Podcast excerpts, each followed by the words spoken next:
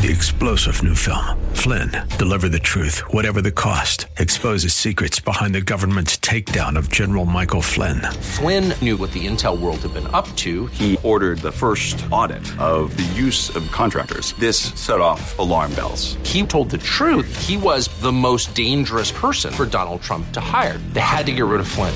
Flynn, deliver the truth, whatever the cost. Available now. Watch it today. Go to salemnow.com. Salemnow.com. This is the Word to Stand On for Life with Pastor Ron Arbaugh. Your word is sharper than any two-edged sword. And it cuts deep into my heart. The Word to Stand On for Life is a radio ministry of Calvary Chapel in San Antonio. A live call in show here to help you answer your questions about the Bible and how to apply the Word to your daily life. For more information on Calvary Chapel, visit our website, calvarysa.com. Get your Bible questions ready and call in now to 210 340 9585. It's The Word to Stand On for Life with Pastor Ron Arbaugh.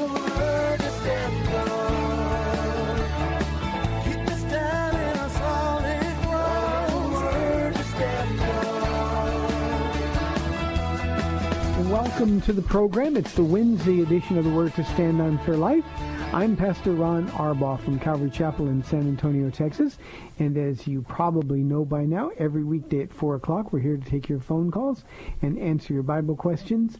And we love the live phone calls. 340-9585 for your live calls and questions. 340-9585. You can also call toll free at 877-630-KSLR.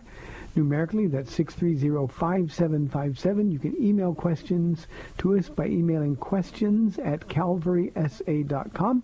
You can also send them in via our free Calvary Chapel mobile app.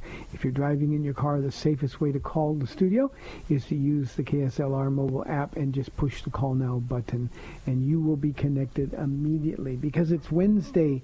This is for us Old Testament night and tonight is one of those studies that a pastor absolutely loves more practical import for uh, New Testament Christians and um, perhaps any other story in the Old Testament. There's a lot of them, but this is just one of those for men and women who are facing real difficulties, trials in their lives, fear caused by our own personal giants, whatever they might be, uh, trials that seem to be about to overwhelm you. Uh, tonight we see through David uh, how to deal with the giants in our lives, and tonight I can promise you Goliath is going down. David kills Goliath. Tonight we finish 1 Samuel chapter 17. Of course, that means tomorrow is Thursday, the date day edition. Paula will be live in studio with me. One thing before we get to the questions. I would like all of you to keep in your prayers as the Lord brings us to heart and mind. Uh, tomorrow, our kids and youth camp both start, and we have tons and tons of kids uh, who are going out to to camp. Um, so many adult volunteers and, and older kids, college age kids. So we've got it covered that way. But we just want to ask you to pray first that the kids would be safe. Of course, that's always a concern. Uh, but but even more in terms of priority than that is that their hearts would be open to hear. To hear what the Lord says. Pastor Richard Ortiz is going to be uh, the speaker at the camp doing most of the sessions. And he will um, we just want them to listen. Let the Lord really, really touch their hearts. Um, a little mini revival would be wonderful. That would be great. So all of that is happening here uh, starting tomorrow at Calvary Chapel of San Antonio. One more time, 340-9585 for your live calls. Here's our first question that came in from Anonymous on our mobile app. And this references a question that we had yesterday about taking the Lord's name in vain. Um, uh, this person says, some of my Christian friends often use the Lord's name in their conversations by saying, oh God, or oh my God, or God no, um, or I might even add one, and this isn't in the question, but OMG. Uh, and then this person says, it drives me crazy. I don't understand why they think it's okay. These people have been saved for years, some more than me. What should I say to them? A couple of things. Uh, I believe that is a an improper use of God's name. Uh, I, I touched on that in the earlier question when we say things like, "Oh my God," or "I swear to God." Um, um, in this particular case, uh, OMG on the the end of text messages and emails, that kind of thing. Uh, and and while it doesn't drive me crazy, I mean I understand it. Here's the other thing: we need to give them grace. These are expressions, um, not intentional or willful misuse of God's name. Uh, these things have become so commonplace that they're a part of our uh, communications fabric now. Um, so if they're really good friends, then what I would say is, oh, please don't try not to say that around me. It just always bothers me when you do. Maybe that will open up a line of communication. Uh, maybe they just aren't thinking about it. They, they need to know. Um, maybe some will listen and the Spirit of God will convict them. But this isn't cursing. This isn't an intentional, willful misuse of God's name. Uh, it's a misuse of God's name. Just is not intentional and willful. And as I say to our church here all the time, Anonymous, motive to God is everything. So God's pretty tough. He can take it. And I don't think he takes particular offense to it because he can see what we can't see. He can see into the heart. So these are things that you be very, very uh, careful of. And um, I think even the most common one that I hear is people say, "Oh Lord," and um, you know when we're talking to Him, we ought to be talking to Him about stuff that matters, not just casual conversation. So if that sounds like an answer that comes out of both sides of my mouth, I apologize. It's just we have to be willing to give people grace. If God wants them to stop, He'll convict their heart um, because He alone knows their heart. So Anonymous, I hope that answers your question. Probably doesn't, but that's the very best that I can do. Here is a question from Paul. He says, please explain why the virgin birth is considered an essential of the Christian faith. Now, Paul, you're probably asking this question uh, because the virgin birth is hard to explain to people and, and, and those who are cynics regarding Christianity say, oh yeah, you guys believe that virgins have babies and suddenly there was a, a the Holy Spirit overshadowed Mary and there was a baby. And our answer is, yeah, we do. Here's why it's an essential of the Christian faith. In Jewish thought, the seed of man is what produced our propensity to sin. It's Adam's seed. We know that from Romans chapter 5.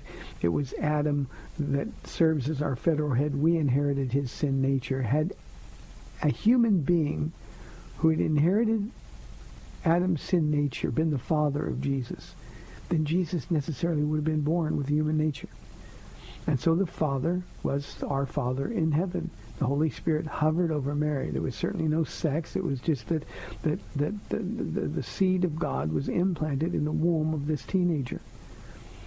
And the virgin birth is an essential of the faith because otherwise then we have no answer for our sin.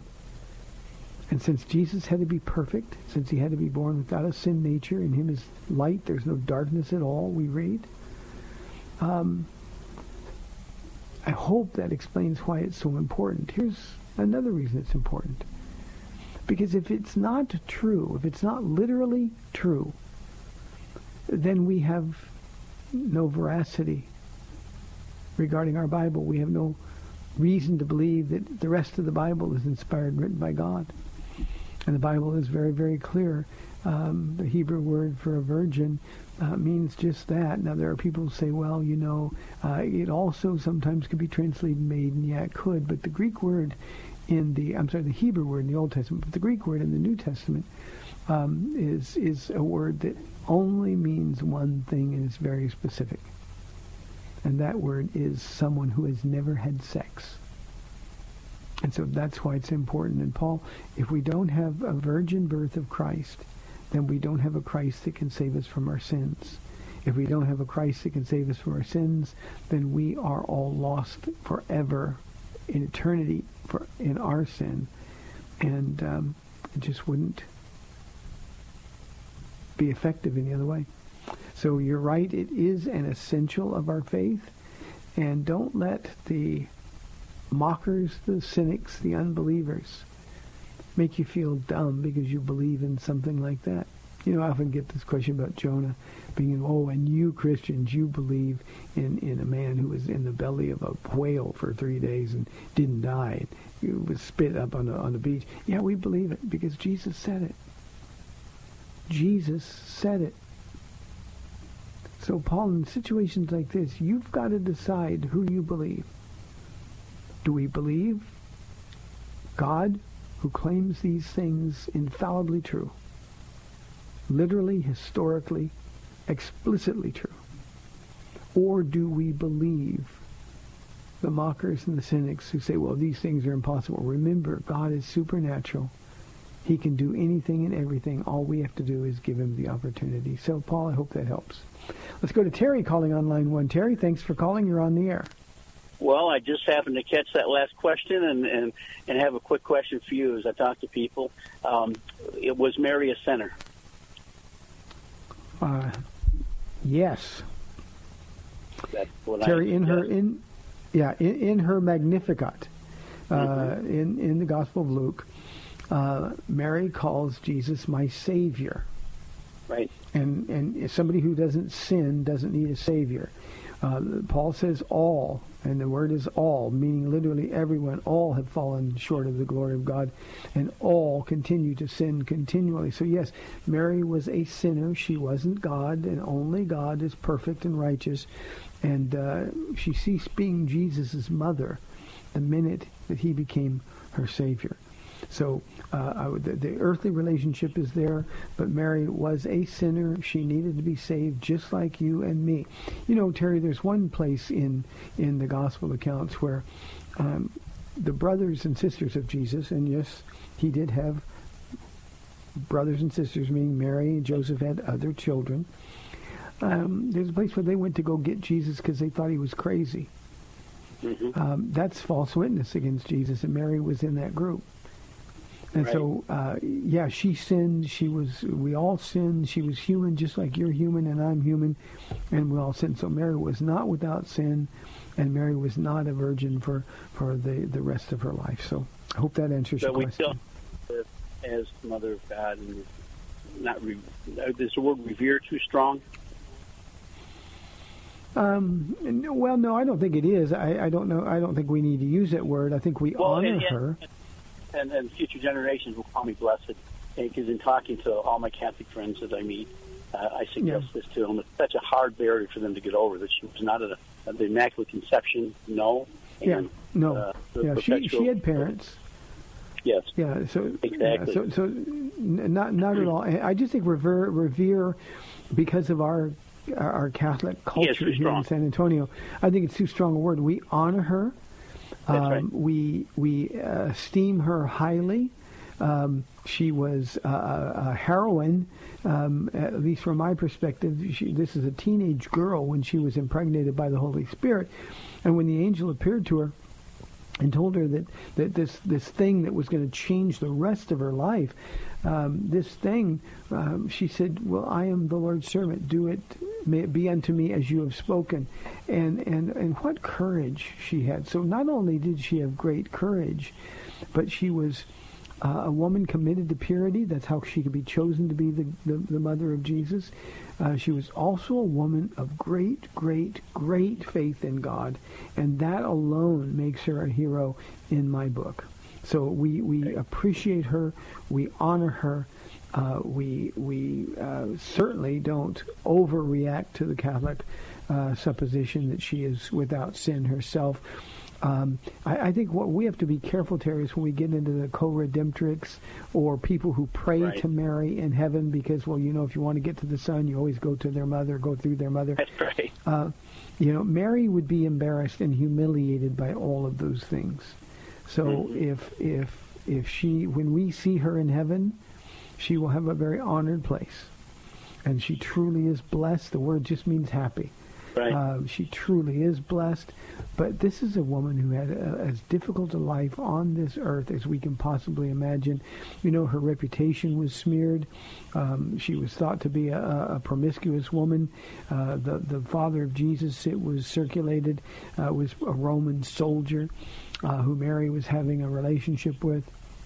And she endured that scorn her entire life and never never wavered. She knew who Jesus was. She knew who she was. So uh, we honor her greatly. Okay? Excellent. Well, thank you for that. And as a former Catholic seminary and, and Catholic, my heart's out for all the Catholics uh, because for me it was so hard to stop praying to Mary and to all the other saints. And I, uh, I understand. Hab- habits die hard. Thank you, Terry. that's exactly right. Hey, thank Uh, God bless. 340-9585 for your live calls and questions. Here's a question from Andrew. Why do we eat pork when several Old Testament scriptures indicate that it's wrong? You're right, Andrew. It is wrong in the Old Testament because the Old Testament Jews were under law. Now remember, God gave the law not to you and to me. He gave the law to Israel. And God's purpose in giving his law to Israel was twofold. One, to demonstrate his character. This is the holy character of God. And he wanted his people to be separate, different from all of the other pagan peoples in the world at that time. So the reason we eat pork is because Jesus, when he appeared to uh, Peter on the rooftop of Simon the Tanner, um, and and and later in the gospel accounts, or earlier rather in the gospel accounts, uh, he declared all foods clean. In fact, when he he had the the vision Peter did of that sheet um, representing the four corners of the earth. Uh, filled with all kinds of unclean food, and, and he said to Peter, "Rise, kill, and eat." And Peter said, "No, Lord." And you can't say "no" and "Lord" in the same sentence, but that's what Peter did. And Peter was told, "Don't call anything unclean that I have made clean." Now remember, the old covenant isn't for you and for me. The new covenant, Jesus took the cup. He said, this is the cup of the new covenant. Jesus changed the rules. Why? Because he fulfilled the Old Testament law. Jesus never ate pork. He fulfilled the Old Testament law, and he established a new law, a new covenant. So we need, Andrew, to, to read carefully to whom the promises are made, to whom the laws were given, uh, we also need to understand that there is an entirely new covenant, an entirely new way to approach God every day. So if you want to eat bacon, you eat all the bacon you want.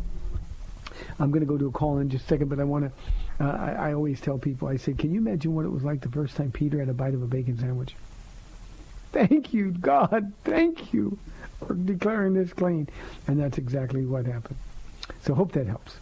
Let's go to Derek on line two. Derek, thanks for calling. You're on the air. Can I say that every time I have a bacon sandwich too? Thank you, God.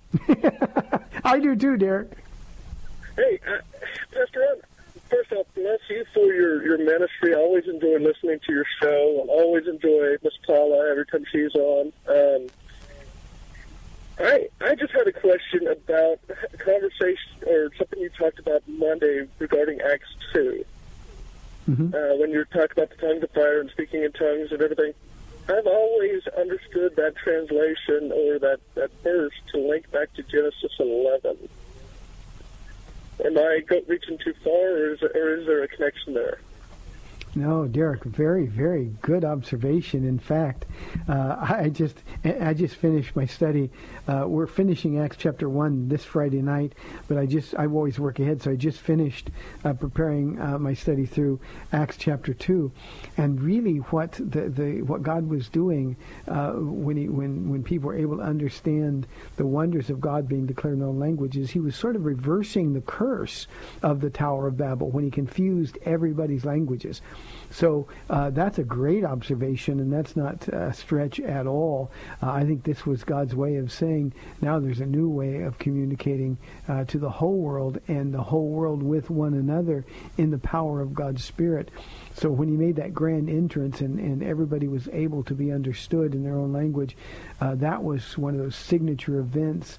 And it's it's sort of the New Testament providing an answer for an Old Testament problem that really had no solution uh, with the, the, the confusing of the languages. So I also view that as a reversal of that judgment uh, at the Tower of Babel. Does that make sense? Yeah, absolutely. Thank you so much, Pastor Ron. Thank you, Derek. Appreciate it very, very much. See, that's good studying. That's good studying. Derek, I'm grateful. Let's go to Roger holding on line one. Roger, thanks for calling. You're on the air. Yeah. Um, I hate to go here, but there's obviously some other kind of uh, beings in our galaxies. And now, what I would like to know was Jacob's ladder, was it actually a ladder or was it just a porthole? And then when Enoch was with God, walked with God, and then he was gone, and uh, who was it, Elijah, that went up in a chariot? Mm-hmm. whirlwind and all that good stuff. Um, do you think that there's beings out there that God created that uh, do not have a spirit? Thank you, Roger. The answer to the question is no. Now, there are other type of beings out there, obviously, and when you said uh, clearly there are, uh, I, I thought you were referring to angelic beings or demonic spirits. Um, but, but you know, there's no other um, life on on another planet. There's there's no portals. Um, the, the story about Jacob and his ladder. Remember that that uh, Jacob went to sleep and it was a dream, and, and it was a, a dream sent by God, and he saw the ladder and he saw angels ascending. And the order I think is important, ascending and descending on that ladder, meaning that God was sending those angels uh, from heaven to minister here on earth, and they would go back to heaven to be with Him. But but that was sort of a, a continual um, um, movement of of angelic beings from heaven to earth. But it wasn't a real ladder. There's no portal into heaven. Uh, we're either with God. Uh, in heaven or we're here on earth. Uh, those of us, of course, who are believers are going to be uh, with God in heaven at some point in the future. But but there is no other life form, and and if you're obviously there are other life forms out there.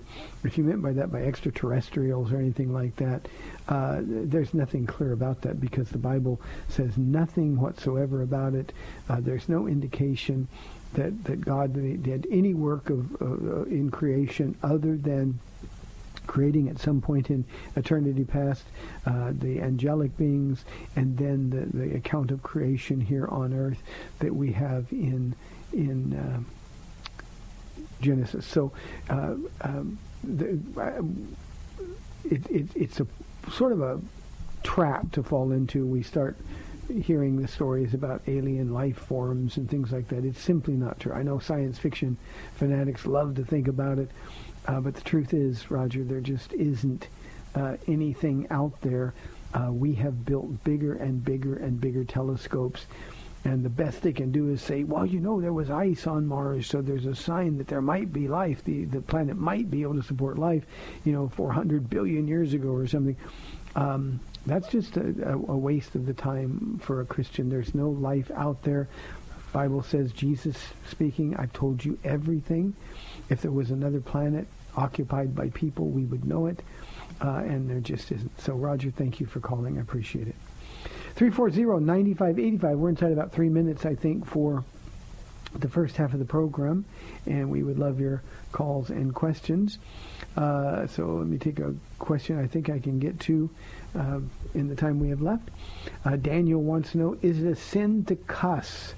Uh, it is, Daniel, Ephesians chapter 4, chapters 4 and 5, Colossians chapter 3, um, no coarse speech should come from you, only that which honors the Lord.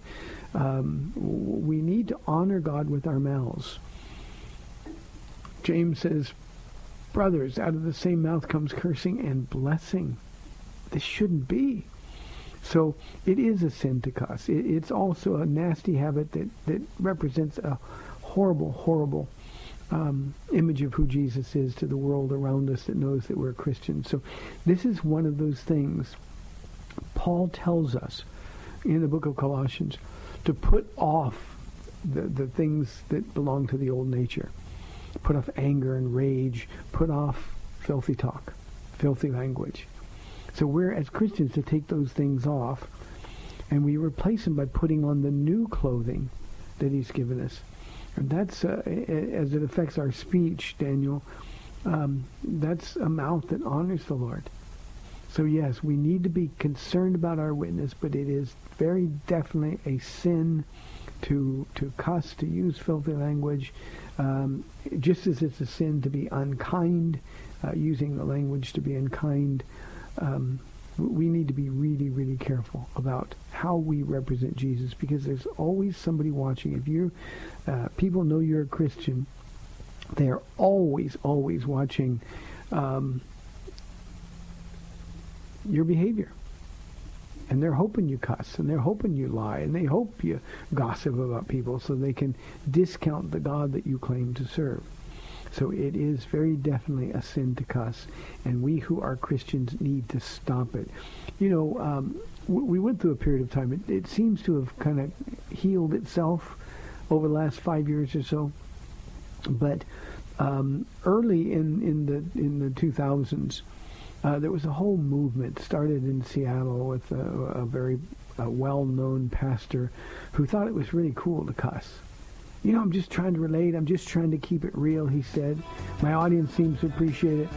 Well, I can tell you one audience that didn't appreciate it at all, and that was God.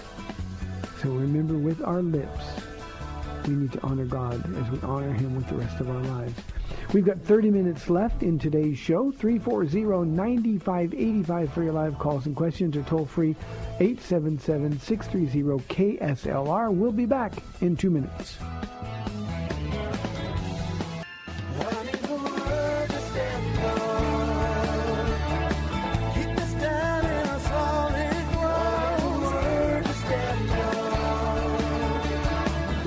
Back to the Word to Stand On for Life. We're taking your calls at 340-9585 or toll free 877-630 KSLR. Now, here's Pastor Ron Arbaugh. Welcome back to the last half of the Wednesday show. Hey, did I tell you that Paula's going to be live in studio with me tomorrow? Woke me up. I had to cough. Paula's going to be live tomorrow. Ladies, it's your day, the day that we dedicate primarily to you. If you have any questions or you have uh, something going on in your life and need any encouragement, um, take advantage of her. She's like the world champion encourager. I know that because she encourages me. Here's a question from Anonymous. Let me give the phone numbers in case I didn't. 340-9585 for your live calls. Here's an anonymous question. Says Christians are quick to point fingers at gay people saying they're sinners. But why don't they point out obese people? Isn't that a sin too? It seems they are very selective. Um, anonymous, a question like that suggests that you have an agenda. It's not an honest question when you frame it like that. Um, obesity is not a sin. Gluttony is. Gluttony is certainly one cause of of uh, obesity, but not the only cause for obesity. Uh, and we're talking about different kinds of sins. Now, people say, well, all sins are the same to God. They are not. Some sins have much more severe consequences. Some sins allow the enemy of our souls a much deeper inroad. Paul says when a man sins sexually, he sins against his own body, the temple of the Holy Spirit. And that inference is very clear that that gives Satan an inroad that we don't need to give him. So try when you discuss this not to be so general. You Christians point fingers at gay people. We call, at least if we're sinners, we call sin sin. Now, let's talk about these two things for a moment. Is there a move in this country by obese people to make everybody accept obesity, affirm it, and approve it? The answer is no. I could do the same thing with smoking or drinking. Is there a movement in our country to normalize, to affirm any sin other than sexual sin? You know, if we say that homosexuality is a sin, uh, people close businesses. People online protest. They don't want to be called sinners. Now, I understand that. Nobody wants to be called a sinner, but the truth is, if God, who is the only arbiter of what is or is not sin, he's the only one who has the, the power, the authority to make the rules, remember that we who are Christians are on his side. And when God points out sin in somebody's life, he does so because he loves them and he wants better for them. So yes, Gluttony is a sin. And no, we don't typically talk about gluttons in church. Now, when we teach verse by verse, we talk about that a lot. And here at Calvary Chapel, because in the New Testament it comes up several times, we talk about the importance of being healthy so that we can serve the Lord. But you know what? We've never had an obese person picket our store, our church, or make threats against our church. We've never had an obese person try to make obesity acceptance a part of an elementary school curriculum. And I think if we're being honest here, we have to understand the nature of the world that we live in. And there is a powerful movement in our country trying to force those of us who believe in God's Word, who believe in Jesus Christ, those of us who are born again, trying to force us to change what we believe. Not only what we believe, but to force us to change what's been taught and believed for more than 2,000 years. I mean, think about that for a moment. For 2,000 years, there has been unanimous agreement about the sin of homosexuality. And in the last decade, that's been challenged. The same thing is true and will be even more so true with this emphasis on transgenderism. And when we stand up and say, this is what God says, this is wrong, you need to repent, we make ourselves targets. That's what's happened in this country. So, Anonymous, you need to be honest. And the honest response is that only God gets to pick out what's sin, because only God is without sin.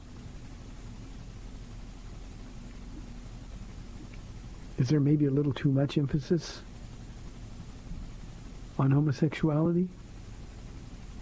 Maybe there is in some churches that don't teach the Bible verse by verse, but I can promise you, Anonymous, at this one church, Calvary Chapel of San Antonio, the one I'm responsible for, we talk about homosexuality far less than we talk about people who are heterosexuals living together, not married, having sex with people they're not married to. We talk a lot more about drunkenness. We talk a lot more about drug use than we do homosexuality, by far. And in fact, in my experience, the only place I talk about homosexuality uh, more than, than other sins is here on this radio program when I'm responding to questions. So, um, not, not an honest question, I don't think. Let's go to Mason County, Texas, wherever that is, and talk with Ron. Ron, welcome to the program. Thank you. Appreciate you, Pastor Ron. I want to listen to you quite a bit. One of your Thank earlier you. callers was talking about Elijah and, and Enoch. Uh, was that a foreshadowing of the rapture of those guys being taken up? You guys, you guys are good. Yeah, yeah, it really is. It's one of the pictures of the rapture. Now, uh, for Enoch particularly, uh, Ron, because in in Enoch's story, we're told that he he alone walked with God. Uh, for 65 years, he walked in a world like everybody else, where they were uh, only given to sin uh, all the time. Um, but then he, he got a message from God. He believed that message. And then for 300 years, he walked with God. And then he was no more because God took him to be with him. So the idea there is that having fellowship with God, a relationship with God, will deliver us from the coming tribulation. And in Enoch's case, we know that he was a uh, he was transported to be with Jesus uh, prior to the Genesis 6 flood and uh, that was a flood of judgment, which is a picture or a type of the Great Tribulation, uh, specific, of course, to Israel, but but certainly a picture or a type. Uh, Elijah is less of an example of that because. Um, uh, Elijah is not going to be spared judgment. Elijah was taken up uh, in the in the chariot of fire, to be sure. Uh, but Elijah is coming back. He'll be here in the Great Tribulation. He'll be one of the two witnesses uh, at uh, at the Western Wall in Jerusalem, along with Moses. So uh, he's not so much a type as e- Enoch is, but Enoch is to be sure. That makes sense. You bet. I appreciate your comment. Thank you. My pleasure. Thank you very very much. Uh, I just got my producer said Mason County is 20 miles northeast of Junction. Boy, that's a powerful signal, or you're listening online. Ron, thanks for tuning in. I really appreciate the call. 340-9585. Here is uh, another anonymous question. Uh, Pastor Ron, how do you feel about me finding another man in the church to hold me accountable? Uh, I'm never a fan, Anonymous, of, of that kind of relationship. I think finding a man who is walking with the Lord, somebody you can learn from, is one thing. But here's what asking somebody to hold you accountable does. It usually ends friendships. You know, because if, if you say to somebody, will you hold me accountable? They say, yeah, bro, I'll be checking up on you. How you doing? And they start saying, so how are you doing? If you're, if you're having a, a, an issue at that time, you're going to start lying. Uh, you're going to start avoiding that man when you're in sin. Uh, here's what we need to understand as Christians Anonymous. Accountability to Jesus is the only accountability we need. He provides the strength, he provides the spirit, power to avoid temptation, to say no to our flesh. And if that's not enough for you, then you need to learn more about Jesus. I know it's a very popular notion, this idea of accountability partners and have somebody that you can go to and confess your sins. You need to go to Jesus and confess your sins. You need to be so upset that your sin separates you from God that that holds more weight uh, in your walk than, than any other person could. And accountability, I've just seen so many times when it's affected people negatively. Now, we like the idea that we can help each other, and certainly the idea of men uh, sharpening iron, sharpening iron, men sharpening other people is a good thing. Women uh, are told to go to the older ladies and, and, and, and take their counsel in the, in the book of Titus. So uh, it's, it's always good to be with people in the Word and talking about Jesus to be sure. But when you focus on your sin so much that you've got to ask somebody else to hold you accountable, uh, I would suggest, Anonymous, that there's something missing in your personal individual relationship with Jesus Christ. Uh, he's the one who died for you. He's the one who sent power from, from heaven. Uh, he's the one who's promised never to leave you or forsake you. None of that is true with other human beings. And I think it puts so much pressure on a relationship that ultimately those relationships end up crashing and burning. You know, walking with Jesus is not a 12-step program. Uh, we don't need a human sponsor. What we need is fall in love with Jesus and treasure the time that we have with him every day so much, to such a degree, that we don't want to sin. So when temptation comes, instead of wanting to sin and giving in, we'll want to sin. Our flesh wants to sin. But we'll say no because we realize that the moment we choose sin, the moment we willfully choose sin, that moment we've asked Jesus to leave the room. I love you, Lord. Thanks for dying for my sins. But right now I'm going to do something that's really ugly, so you have to go. Can you imagine the heartbreak that that represents to Jesus. So Anonymous, learn more about who he is. There's great strength in fellowship, but the only one you're really accountable to is God. If you're in your word, if you're spending time with Jesus, then he'll always be there for you. And 1 Corinthians 10:13 promises that he'll provide a way out from under the pressure of that temptation because he wants you to stand in victory. So I hope that helps a little bit. Uh, let's get our thinking, Anonymous, a little higher. Set your hearts and minds on things above where Christ is seated at the right hand of God. Don't look around at the solutions of this world. Thanks a lot. 340-9585. Uh, I had a, a, question that, that uh, uh, really troubled me today at the gym. Um, somebody wanted to know um, why it is that so many of, of our kids are losing their faith. Um, I've talked about this on the program before, uh, but our kids aren't losing their faith. They didn't have it. I want you to think about something for a moment. We parents, now um, obviously I'm really old, and so um, not Paula, just me, and our kids are grown, so we don't have kids at home. But but generally speaking, we parents drag our kids to church. We we are involved in church. Uh, we know that they le- learn about the Bible. They hear about Jesus all the time. Uh, we know that they participate in youth groups or children's ministry groups. But so often these days, our children's groups and our youth groups have nothing to do with really teaching the Word.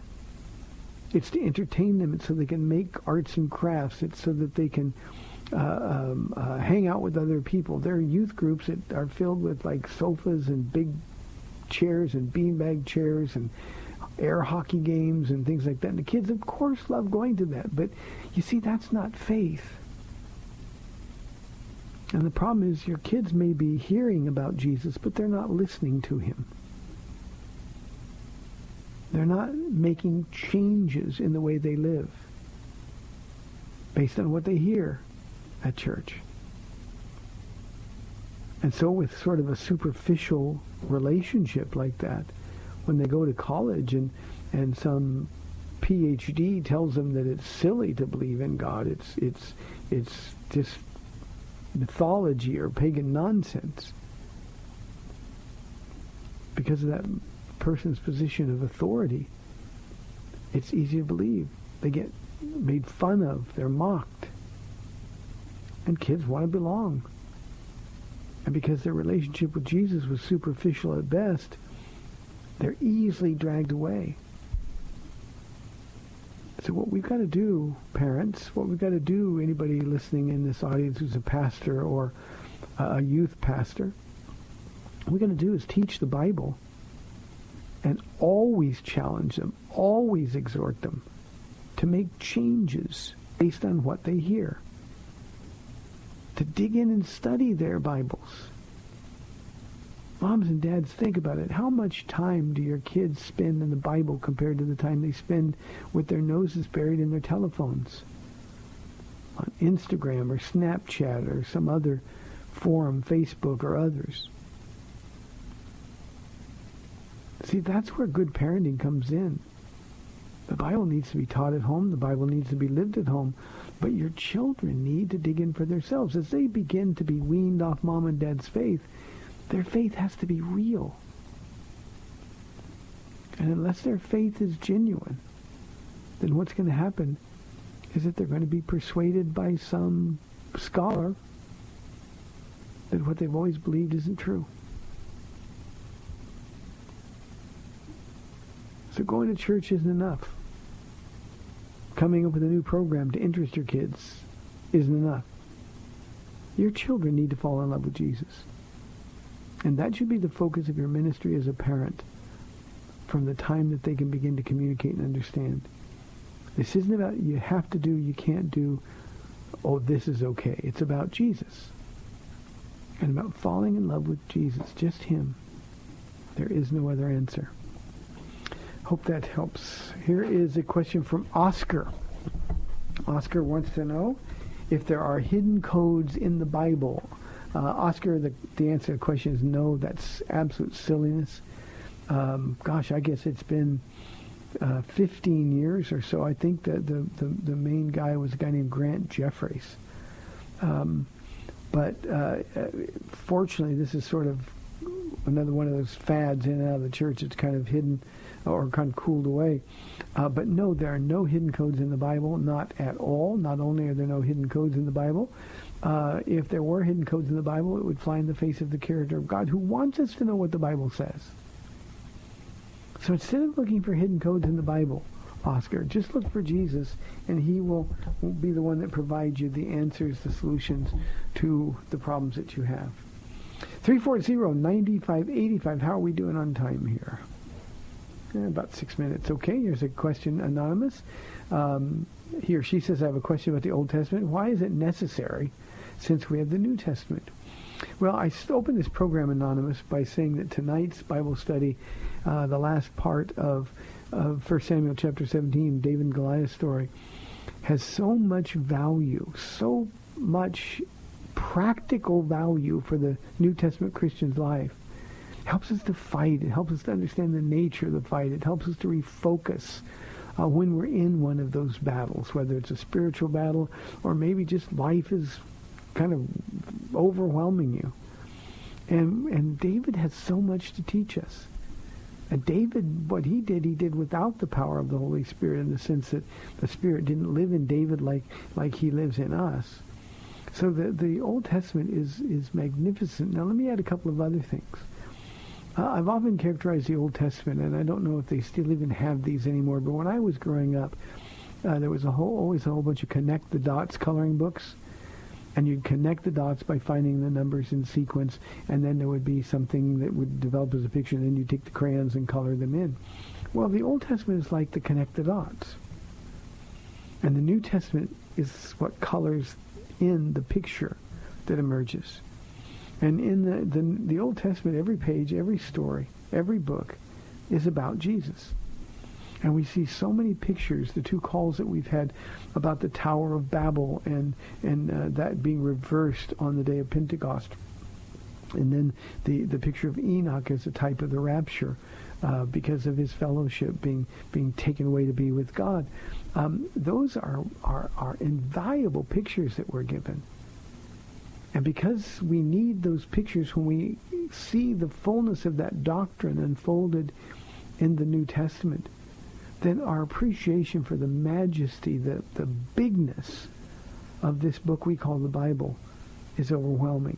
Remember, this is a book, 66 books written over about 1,500 years by 40 different authors. And every one of those authors over all of those years was God pushing the pen. So it's all his story. And that's why it's necessary. And that's why it's wonderful. Now, I'll be very honest here, and I understand that a lot of the Old Testament gets really, really tedious. Uh, I, have never been a huge fan of, of really digging into the prophets. Uh, there's great value there. But you know, when you read uh, Isaiah, when you read Jeremiah, when you read Ezekiel, and when you read uh, Lamentations, you get to the place where finally say, enough, enough. God said to straighten up. They didn't. God judged them. So we understand that. But then there are those prophecies that tell us to expect the one that we call Jesus. And you think, wow, it was worth getting through all of that other stuff. So it's really important, Anonymous, that you become a student of the Old Testament. It's God speaking to you using his people, Israel, as an example. And what I tell the church here all the time is that whatever happens to Israel in the physical realm happens to us, New Testament Christians, in the spiritual realm. And it really helps to know what that is. So, Anonymous, be encouraged. David writes in and he says, if a pastor is supposed to be the husband of one wife, why are divorced men allowed to be pastors? Well, David, this is why we need to really, really study the Bible. Dig in. Um, Paul says, be a workman rightly dividing the word of God. Uh, study to show yourself approved. Um, that's why we're given these wonderful tools. Technology is great. You know, in the, the old days, uh, you had to be a, a, Greek scholar or a Hebrew scholar to really understand um, the, the, the literal impact of some of these passages of Scripture. Uh, we don't have to do that anymore because we've got uh, a concordance. We've got all these different Bible programs, Robertson's Word Pictures, Vines, and so many others. Um, um, and what it really says in 1 Timothy chapter 3 is that the pastor is supposed to be a one-woman man. Now, why would it be put like that? Because in that culture, there were people, uh, some of them slave owners, who had many, many wives. Some of those wives were slaves. Uh, throughout the entire course of history, uh, men have accumulated wives. And in the culture to whom Paul was writing, he was simply saying that's not to be true of Christians, and especially to those uh, who are held to a higher accountability standard, those who are called to be pastors. So it doesn't say they're not supposed to be divorced. It says they're to be one, and literally it's one, a one-woman man loyal to one woman. We're also told that the home has to be managed well, meaning that it has to be a house that's under the authority of Jesus Christ. And we who are pastors are accountable to do that. But, but it doesn't mean that a divorced man necessarily is uh, disqualified. I think certainly some divorced men who are back in churches pastoring uh, are, are, disqualified or should be disqualified uh, because they divorced for non-biblical reasons. Uh, they found somebody else. Uh, and because churches are willing to forgive, especially if somebody is a gifted enough speaker, um, you know they'll, they'll they'll just kind of turn the other eye. Well, nobody's perfect, kind of thing. Um, but generally speaking, um, we who are pastors, we love Jesus. We love his word. Generally, we love our wives. And if we don't, if our homes are not in order, then we should excuse ourselves until our homes are in order. So, David, I hope that answers your question. You know, I'll say this. All of my staff pastors here at Calvary Chapel, we have eight of them. Every one of them knows that the moment there's real trouble in their home, when their wives aren't walking uh, together with them. They're partners. Uh, when a husband and wife uh, is struggling and there's rebellion, discord in the home, uh, every one of my pastors knows they're going to be asked to step down and fix it. That's the most important thing before they can effectively minister in, in the church to the people that I love. They've got to be men who love their wives the way Christ loved the church, giving themselves up for her. Their home has to be a home that honors the Lord. If that's not true, then I certainly don't want them on staff. Now, that doesn't mean we just turn them away. What it means uh, very clearly is that we want them to have a time to get right and focus on the things that matter the most. So I hope that answers your question. Hey, appreciate the calls today. Appreciate some of the great study habits some of you guys are demonstrating. May the Lord bless you and keep you. I'm Pastor Ron Arbaugh. You've been listening to the Word to Stand Up for Life. Remember, ladies, date day tomorrow and tonight. You can go to calvarysa.com and watch it online. We're going to see David take down Goliath. May the Lord bless you and keep you, Lord willing. I'll be back tomorrow at 4 with Paula. See you then. Thanks for spending this time with Calvary Chapel's The Word to Stand On for Life with Pastor Ron Arbaugh. The Word to Stand On for Life is on every weekday afternoon at 4, and Pastor Ron invites you to find out more about Calvary Chapel at calvarysa.com. The Word to Stand On for Life was sponsored by Calvary Chapel of San Antonio.